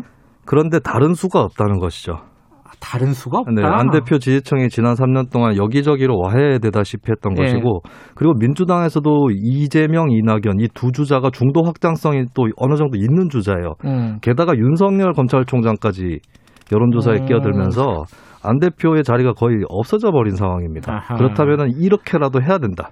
라고 아, 생각할 수 있는 거죠. 돌파구다. 네. 어쩔 수 없는 돌파구다. 근데 어쨌든 지금 상황에서는 국민의힘하고 단일화 해야 되는 거잖아요. 안철수 대표 입장에서. 네. 그죠? 야권 단일 후보라고 본인이 거론을 했기 때문에 단일화는 하겠다라고 하는 것이고 음. 국민의힘 쪽에서도 환영하는 분위기가 많기 때문에 단일화에 대한 여건은 여러모로 조성이 돼 있다라고 볼 수 있겠고 특히 지난 총선 이후에 국민의힘, 국민의당 두 당의 행보는 당의 이름만큼이나 비슷했다라는 측면에서 어, 단일화할 가능성은 매우 높다고 볼 수 있습니다. 그런데 김종인 비대위원장이 아까 저도 이혜훈 의원 전 의원하고 얘기하면서 뜨뜻미지근하다 그랬잖아요. 그렇습니다. 어떻게 하죠 이거는? 근데 잘 보면 김종인 위원장이 국민의힘 내에서 안철수 대표하고 노선이 가장 비슷한 인사이기도 합니다. 구 음. 안철수계로서 국민의힘에 간 인사들도 김종인 위원장한테 의지를 하고 있고요. 네. 이게 김종인 위원장 속내는 모르겠습니다만 거꾸로 생각해 보면 김종인 위원장이 만약에 처음부터 안철수 대표하고 단일화하는 거에 굉장히 적극적이었다고 친다면 당내에서 오히려 반발이 일었을 수도 있습니다. 당 밖에 음. 있는 사람한테 저렇게 신경 쓰느냐. 음. 근데 그렇게 안 함으로써 오히려 뭐 김무성 전 의원을 포함해서 당 내에서 안철수와의 제휴를 적극적으로 주장하는 여론이 조성이 먼저 돼 버렸거든요. 예. 그렇다면 김종인 위원장이 마지막 남은 벽이 되었다. 음. 물론 그 벽을 넘을 수 있을지 모르겠지만 그 앞까지는 거꾸로 상당히 정리가 돼 버린 셈이다. 이렇게 볼 수도 있겠습니다. 아, 좀 뒤집어서 생각하시는군요. 네. 음. 근데 이제 국민의힘하고 당대당 합당을 할 것이냐 뭐 이 부분도 있는데 거기에 대해서는 좀 거리를 두고 있더라고요. 예, 그렇습니다. 왜냐하면 안 대표가 어, 향후의 서울시를 야권 연립 정부로 구성을 음. 하자. 연립이라는 것은 통합을 하지 않겠다는 거거든요. 아, 그러네요. 예. 그러니까 합당을 안 하는 이유는 저는 세 가지 정도로 보이는데 네. 일단 국민의당의 몸집이 너무 작기 때문에 합당했을 경우에 들어가서 녹아내릴 수도 있다라고 판단했을 것 같아요. 녹아내릴 수 과거 있다. 민주당하고도 네. 합당을 해봤지 않습니까? 근데 예. 별로 거기에 대해서 좋은 추억이라고 생각을 안 하고 있기 때문에 예. 그런 학습 효과가 있는 것 같고요. 두 번째는 합당 안 해도 보수층 지지를 일정하게 얻어갈 수 있다라고 하는 계산이 있는 것 같고 세 번째는 국민의힘의 외연 확장성이 낮기 때문에 자신까지 거기 갇히면 안 된다라고 음. 보는 것 같아요. 자, 단일화 어떻게 진행될지 이게 이제 뭐 제일 관심사입니다. 어떻게 예상하십니까? 일단 국민의힘의 태도도 관건인데 어, 굉장히 너그럽게 포용해서 우리가 질 수도 있고 저도 좋다 이렇게 생각할 건지 말 건지가 관건일 것 같고요. 예. 그 경선 방식이 이제 안 대표는 원래는 어떤 그 국민의힘이 먼저 후보를 뽑아주면 자기가 단일화하는 그런 그림을 원했을 텐데 국민의힘 입장에서는 어, 그렇게까지 하는 것은 좀 특혜다라고 생각할 수 있겠습니다. 그래서 음. 통합 경선 한꺼번에 음. 다 모여서 한 당이 아니라 범야권의 경선 이것을 치르는 가능성이 대단히 높다라고 음흠. 볼 수가 있겠죠. 음. 자, 앞으로 그 안철수 대표가 어, 처음으로 맞닥뜨릴 관문 뭐라고 네. 보십니까? 첫 번째 관문은 본인의 경쟁력이에요. 그걸 입증하느냐에 달려 있고 음. 제3당 후보는 레이스 중반에 역전을 하거나 이런 게 대단히 어렵거든요. 네. 1995년 서울시장 선거 때 조순 후보가 3등 하다가 1등으로 역전했는데 조순 후보는 그래도 제1야당 후보였습니다. 음흠. 그런 의미에서 처음부터 치고 나가야 될 것이고 그래서 저는 안 대표가 맞이할 첫 관문은 첫 여론조사가 될 것이다. 음. 이 여론조사에서 야권에서는 적어도 1위를 하거나 아니면 1위와 크게 뒤지지 않는 2위 정도는 해야 앞으로 단일 후보로서의 승산을 담보할 수 있을 것이다. 이렇게 음. 정리를 해봅니다. 곧 나오잖아요. 첫 여론조사라는 게. 그죠? 근데 이게 그 거대 양당 후보가 윤곽이 안 드러난 상태에서 가상 대결이라든지 이런 걸 붙일 수 있을까? 아. 그래서 여론조사 기관들은 뭐 돌입하고 있는 곳은 알겠지만 저로서는 음. 아직 언제 실시될지는 모르겠습니다. 네. 나와 보면 재밌겠네요, 이것도. 여기까지 듣겠습니다. 고맙습니다. 예, 감사합니다. 김수민 평론가였습니다. 2부는 여기까지 하고요. 잠시 후 3부에서는 이재용 부회장 재판 얘기 좀 해보겠습니다. 일부 지역국에서는 해당 지역 방송 보내드립니다.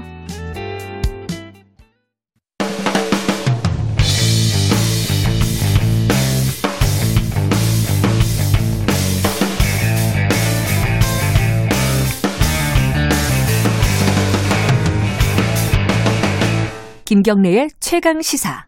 네, 김경래 최강 시사 3부 시작하겠습니다. 뭐 하도 큰 사건들이 많아서 많이 좀 사람들 관심이 예, 사그러 들었는데 진행 중입니다. 이재용 삼성전자 부회장 파기환송심 재판이 진행 중입니다. 이게 이제 사실은 뇌물 액수가 대법원에서 좀 늘어가지고 이게 구속이 되느냐 이 부분이 초미의 관심사 아닙니까? 근데 이 파기환송심 재판부가 기억하시겠지만은 준법감시위원회라는 거를 만들으라고 했어요. 그래서 만들었는데 이거를 또 제대로 하고 있는지 평가를 하겠다 그래서 계속 이제 그 작업을 하고 있습니다. 재판부에서.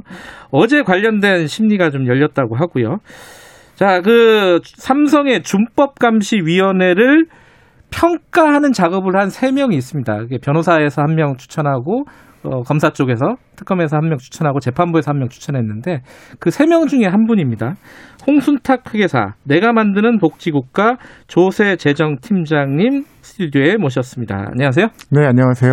아, 좀 숨가쁘게 설명했는데 제가 얘기한 게 맞네? 틀린 거 없어요? 네, 맞습니다. 아, 근데 고구로 부분이 있는데요. 그러니까 네. 재판부가 만들려고 한 것은 네. 실효적인 준법 감시 제도. 음. 근데 이제 그 실효적인 방법이 이렇게 준법감시위원회를 둘, 두는 방법도 있을 거고 음흠. 아니면 법에 있는 뭐 이사회나 감사위원회 또는 준법 지원인 등의 권한을 음. 강화하는 것도 있을 수 있는데요. 음. 이제 준법 감시 위원회라는 것은 삼성의 선택, 아, 삼성이 선택한 거다. 그러니까 법원이 재판부 요청한 거는 준법 감시제도 음. 일반. 음, 지금 아까 제가 이 준법 감시위원회 삼성이 선택한 선택하고 이제 만든 거죠. 준법 감시위원회를 어, 평가하는 작업을 세 분이 했다고 했잖아요. 네네. 그리고 홍수탁 회계사께서는 이 특검의 추천을 받은 거죠? 네, 맞습니다. 그렇죠? 그리고 변호사 추천을 변호인의 그러니까 삼성 측의 추천을 받은 쪽은 김경수 변호사. 네네. 그리고 재판부 추천은 누구였죠? 강일원 재판관님. 전 헌법, 헌법재판관 재판관. 네. 어제 그 최종적으로 보고서 그 평가하는 보고서가 완성이 돼서 재판부 앞에서 이제 설명을 하고 이런 작업이 있었던 건가요? 어, 그러니까 전문 심리위원들이 네. 재판정에 출석해서 얘기하는 거는 7일이 유일했고요. 예. 그게 뭐 처음이자 마지막이었고 예. 그때 진술한 내용을 포함해서 최종 보고서를 제출해 달라고 해서 제출된 게 14일이고 21일은 전문 심리위원들은 출석하지 않고 네. 이제 특검과 변호인이 그 내용을 음. 가지고 그 내용을 네. 가지고 예. 음, 좀 어떤 논란이 좀 있었어요 어제? 어, 뭐, 보도를 보면, 예. 이제 이 평가 항목, 예. 평가 항목에 대해서, 그러니까 점검 항목이죠. 음. 어, 무엇을 점검할 것인지에 대해서 뭐가 맞느냐라는 논란이 있었던 것으로 나오는데요. 저는 그 부분이 좀 안타까운 게, 예. 사실은 이렇게 그 내부 통제 제도의 일환이거든요. 준법 감시 제도라는 예. 게. 그러면 그런 것들을 평, 평가 점검할 때는 항목들을 준비해서 합의하는 게 제일 중요하거든요. 그세 명이 입장이 조금씩 다르니까 어떤 항목으로 평가할 건가를 사전에 합의를 한 거 아니에요? 어, 그렇죠. 그러니까 어. 그 일정이 너무 짧았기 때문에 음. 이렇게 뭐 대면에서 회의를 할 여유는 없었지만 그래서 음. 모든 논의를 온라인상에서 하기로 했거든요. 음. 그래서 세 명이 있는 카톡방이 있습니다. 예, 예. 카톡방에서 자료를 올리고 뭐 토론하고 협의해서 음. 확정하기로 해서 음. 어, 전공 항목이 정해진 거거든요. 예. 특히 그 중에서도 그 핵심적이고 기본적인 예. 항목은 또 두 가지가 있었는데요. 예. 어, 이를테면 어, 리스크가 어, 경영권 승계 관련돼서 최고 경영진이 불법 확인을 할 거잖아요. 그럼 그러니까 예. 예상되는 예상되면 예. 무엇이 대비해야 되는 항목인지 음. 그거를 이제 저희가 리스크 식별 음. 정의 또는 유형화라고 부르는데요. 뭘 대비해야 되는지 알아야 막을 수가 있는 거니까 네. 그 리스크들을 정의 식별 유형화 했느냐 이게 음. 첫 번째 이제 기본 필수 항목이었고 두 번째가 어 일반 임직원이 네. 횡령을 했으면 네. 뭐 검찰 기소 뭐 법원 판결 이거 상관없이 바로 사실 조사부터 시작해서 이제 뭐 보고하고 인사 조치하고 음. 재발 방지 대책 만들고 이런 것들이 다 준법 어, 통제 규정이 있는 거거든요. 음. 그런 절차가 일반 임직원 말고 음. 최고 경영진에도 예. 그러니까 경영권 승계 관련돼서 최고 경영진이 만약 배임 혐의로 기소됐다. 그러면 그런 절차를 밟아야 되는 거여서 두 가지는 이거는 뭐 이론의 여지가 없는 필수 항목이라고 합의했었거든요. 그러니까 예. 그것이 포함된 18개 항목들을 가지고 출발했는데 예.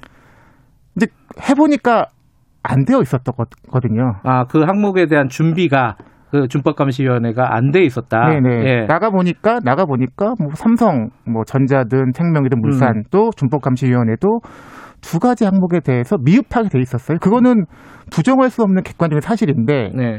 그랬더니 이제 뭐 평가 항목이 좀 다른 걸 추가해서 봐야 되는 거 아니냐. 음. 뭐 이런 식의 논란이 있는 건데 저는 이 점검이 진행됐던 과정을 음. 절차를 사실 보고서에 상세히 써놨는데요. 그것을 잘 따라가 보시면 사실 이게 이렇게 논란이 될 사항은 아닌 것 같습니다.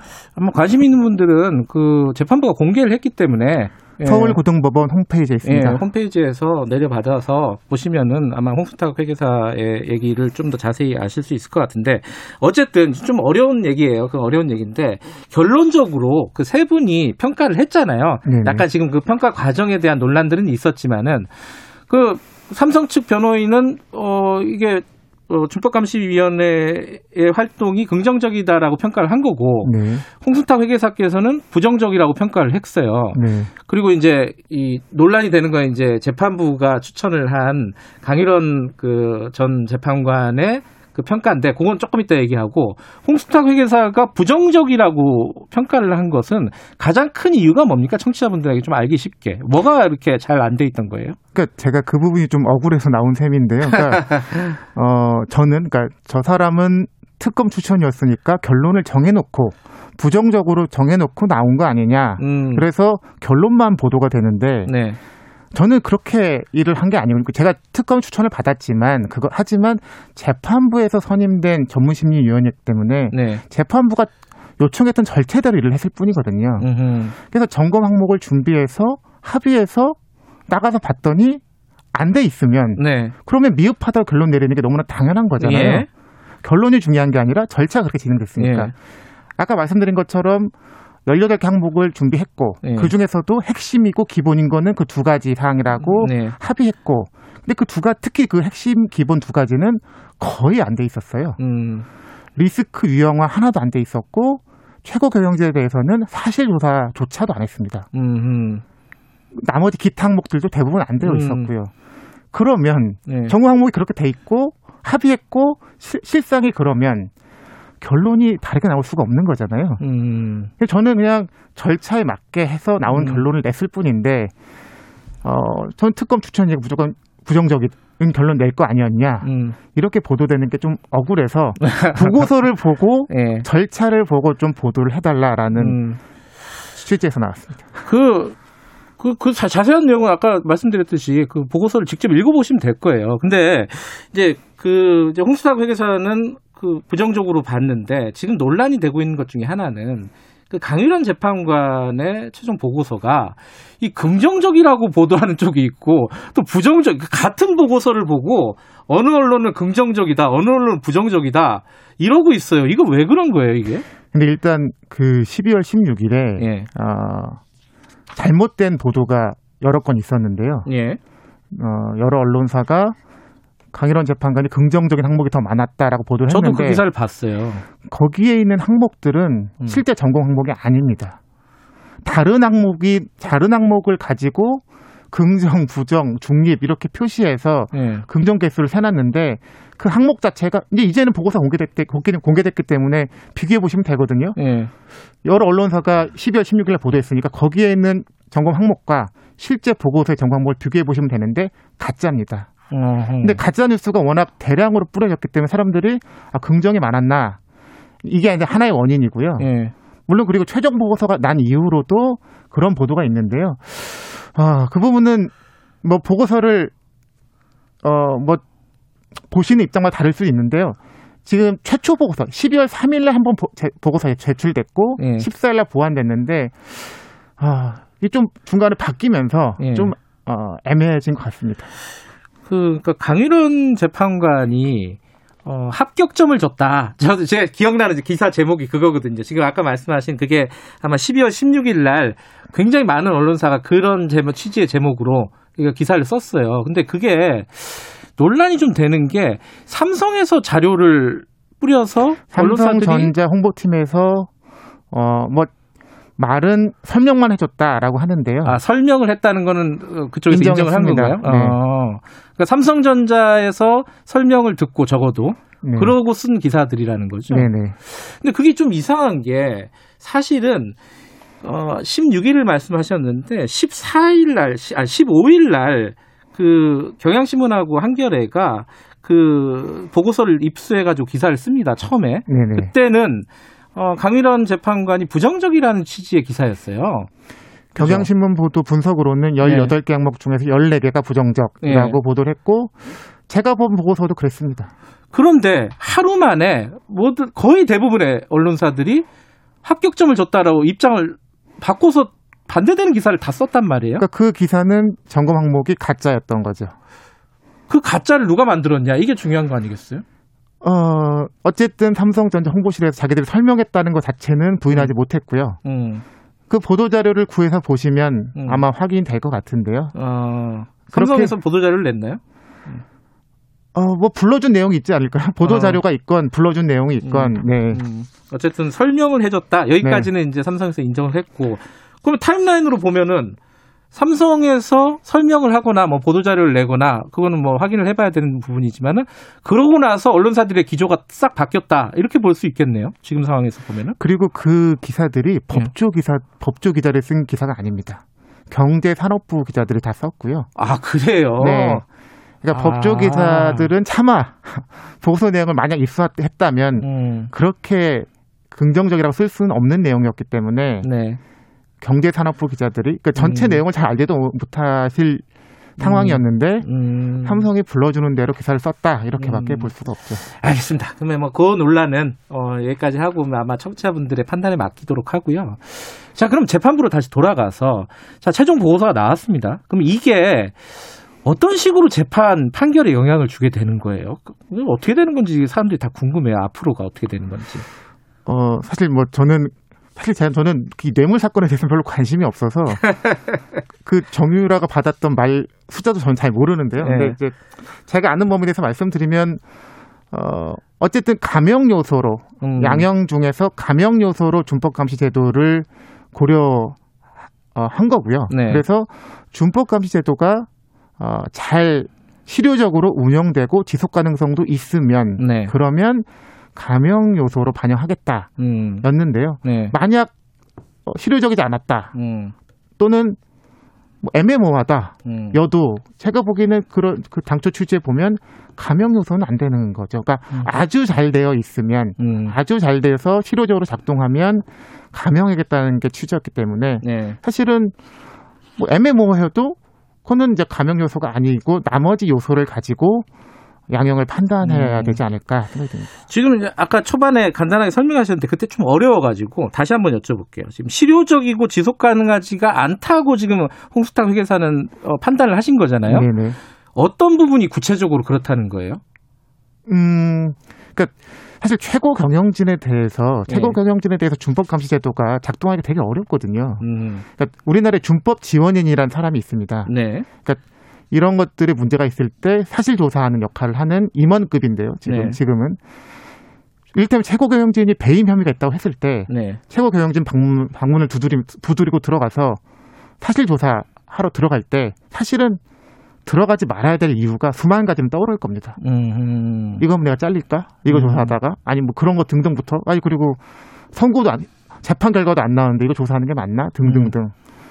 그런데 그 삼성이 만들겠다고 하는 것은 그 최고 경영진의 어떤 불법 행위를 막고자 했기 때문에 최고 경영진에 대해서도 이런 준법 감시 절차들, 으흠. 준법 감시인이 항상 감시하고 조사하고 보고하고 뭐 대책 수립하고 이런 것들이 작동한다고 했거든요. 음. 자, 그게 작동해야만 삼성이 말했던 대로 음. 준법 감시 제도가 유효한 거여서 그래서 최고 경영진에 대해서도 네. 우리가 알고 있는 준법 감시 제도 일반 절차 음흠. 그가 돌아가는지 보는 게 이제 핵심적이고 또 기본적인 평가 항목이었는데 나가서 봤더니 삼성물산 합병 관련돼서 검찰 기소가 됐거든요. 네. 근데 그거는 언론에 보도된 의혹 수준이 아니라 기소면 네. 그러면 사실은 준법 지원인이 그 절차대로 밟았어야 되는데 아무것도 안 했습니다. 음. 아무것도 안, 그러니까 규정상 해야 되는 걸 아무것도 안 했기 때문에 미흡이라고 평가할 수밖에 없던 거죠. 어젠가 오늘인가 한겨레 기사 보니까 그 바이오로직스 삼성 바이오로직스 회계 부정을 증거 인멸 예, 증거 인멸 했던 그 임원이 어, 딴 데 한직으로 밀려났다가 다시 바이오 에피스로 네. 어, 임원으로 복직했다 이런 기사를 봤어요. 이게 점검 항목에도 있었습니다. 이럴 때 준법감시위원회가 작동을 해야 되는 거죠, 원래는. 그렇죠. 음. 근데 그분이 한번 한직으로 밀려날 때는 네. 준법감시위원회가 권고한 게 맞습니다. 아하. 예, 그건 작동한 거거든요. 예. 그래서 제가 거의 유일하게 긍정적으로 평가하는 항목이 그거였는데. 아, 그건 긍정적으로 평가를 하셨는데. 네. 네. 근데 그분이 다시 돌아왔다고 하니. 예. 근데 지금은 이제는 다시 준법 감시 조직이 어떻게 대응하는지 지켜봐야죠. 이분을 그대로 놔둔다는 거는 증거인멸을 마지막까지 완수해라. 음. 그런 의미일 수밖에 없기 때문에. 음. 마지막으로 짧게 이게 어, 집행유예를 때리기 위한 명분 쌓기다 이런 의혹들이 좀 있잖아요. 네. 그 실제로 참여하신 분 입장에서 이거 평가하실 수 있겠습니까? 이런 의혹에 대해서? 아, 그거는 잘 모르겠는데요. 근데 그 7일 재판에서 제가 뭐 느꼈던 음. 거는 이제 재판부에서 질문을 여러 가지 하셨는데 질문 내용을 봤을 때는 어쨌든 이 전체 진행된 과정, 네. 그리고 평가 결과의 의미 이런 것들을 충분히 이해하신 것으로 전 어, 음. 파악이 돼서 네. 적어도 준법감시 제도 가지고 감형은 음... 안 하지 않을까. 뭐 다른 음... 요소들이 또 있을 수도 있지만 그렇죠. 이거는 그 준법감시 제도 음... 가지고 감형하기는 어렵지 않을까. 그렇게 생각이 듭니다. 알겠습니다. 삼성의 준법감시위원회를 평가했던 전무심리위원 홍순탁 회계사와 이야기 나눠봤습니다. 오늘 감사합니다. 네, 감사합니다. 김경래 최강 기사 듣고 계시고요. 지금 시각은 8시 47분 향해 가고 있습니다. 김경래 최강 시사는 짧은 문자 50원, 긴 문자 100원인 문자번호 샵9730 무료인 어플 콩으로 참여하실 수 있습니다. 유튜브 라이브로도 함께합니다. 네, 코로나19 얘기를 좀 해보겠습니다. 어, 우리나라 상황도 마찬가지지만 해외에도 지금 숨가쁘게 돌아가고 있어요. 그 코로나 상황, 그러니까 확진자 숫자나 이런 것들은 점점 안 좋아지고 있고 그 와중에 지금 접종, 백신 접종이 지금 시작이 됐죠. 자, 미국하고 영국 우리가 관심이 있는 나라죠. 어, 두 군데 다 짧게나마 좀 연결을 해보겠습니다. 먼저 미국의 워싱턴 노정민 통신원 연결돼 있습니다. 안녕하세요. 네, 안녕하십니까. 미국 워싱턴입니다. 미국 상황 안 좋죠, 지금도. 어느, 어느, 예, 어느 정도입니까, 확진자나 이런 것들이? 예. 지금 확진자는 총 수가 이제 1,800명에 육박하고 하루에 하루에요. 예, 예. 아니요. 현재까지 1,800만 명이고요. 아, 1,800만 명. 아이고, 예, 예. 예. 그래서 사망자는 31만 8천 명에 가까운데 예. 어제 하루만 확진자 수가 18만 명 정도 나왔습니다. 하루에 또, 18만이요? 예. 야. 또 사망자가 어제 정도 나올 정도 아, 예. 자, 저는요, 어, 김수정 통신원님, 그, 어, 연결 상태가 좀 안 좋은데, 자, 저, 네. 잠 아, 지금 괜찮네요. 예, 예. 네네. 자, 이게 우리가 상상할 수 없을 정도의 수준의 어떤 확진자나 이런 것들이 나오고 있는데, 지금 네네. 그래도, 어, 화이자 백신에 이어서, 이어서 모더나 백신 접, 첫 접종이 이루어졌다고요? 예, 오늘부터 그 모더나사가 개발한 백신이 이제 접종이 시작이 됐습니다. 그러니까 음. 지난주에는 이제 화이자사가 개발한 백신 접종이 시작이 됐고요. 예. 어, 그래서 이제 두 가지 종류의 백신을 확보하면서 예. 이번 주 안에만 총 한 790만 회 접종분의 백신을 확보할 계획으로 일단 알려졌거든요.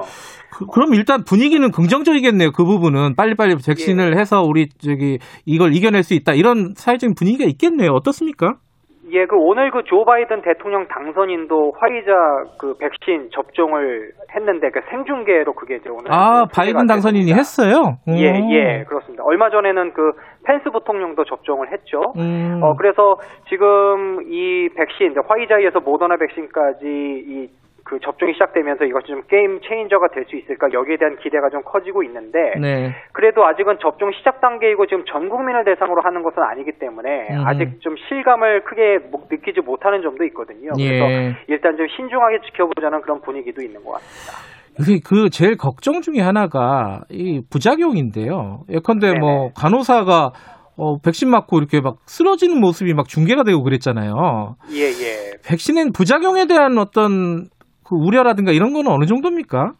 예, 제가 어저께 그래도 이제 코로나 병동에서 일하는 간호사하고 제가 좀 한번 통화를 해봤는데. 아, 그러세요, 예. 예, 예. 근데 그 의료진들이 이제 그 신청자에 한해서 이제 접종을 맞았다고 해요. 그런데 접종한 사람들 중 대부분이 일단 이제 머리가 아프고 몸이 예. 으스스스하다 이런 부작용을 호소한다고 하거든요. 예. 근데 며칠 쉬면은 다시 호전될 정도로 큰 부작용은 아니라고 하는데 음. 이 백신 이후에 뭐 미열이나 두통, 피로감 이런 것들은 일단 정상적인 반응이라고 합니다. 아, 게다가 그 지난 일주 일 동안 한 27만 명이 접종을 했는데 좀 알레르기 반응을 보인 사례는 한 6건 정도라고 하거든요.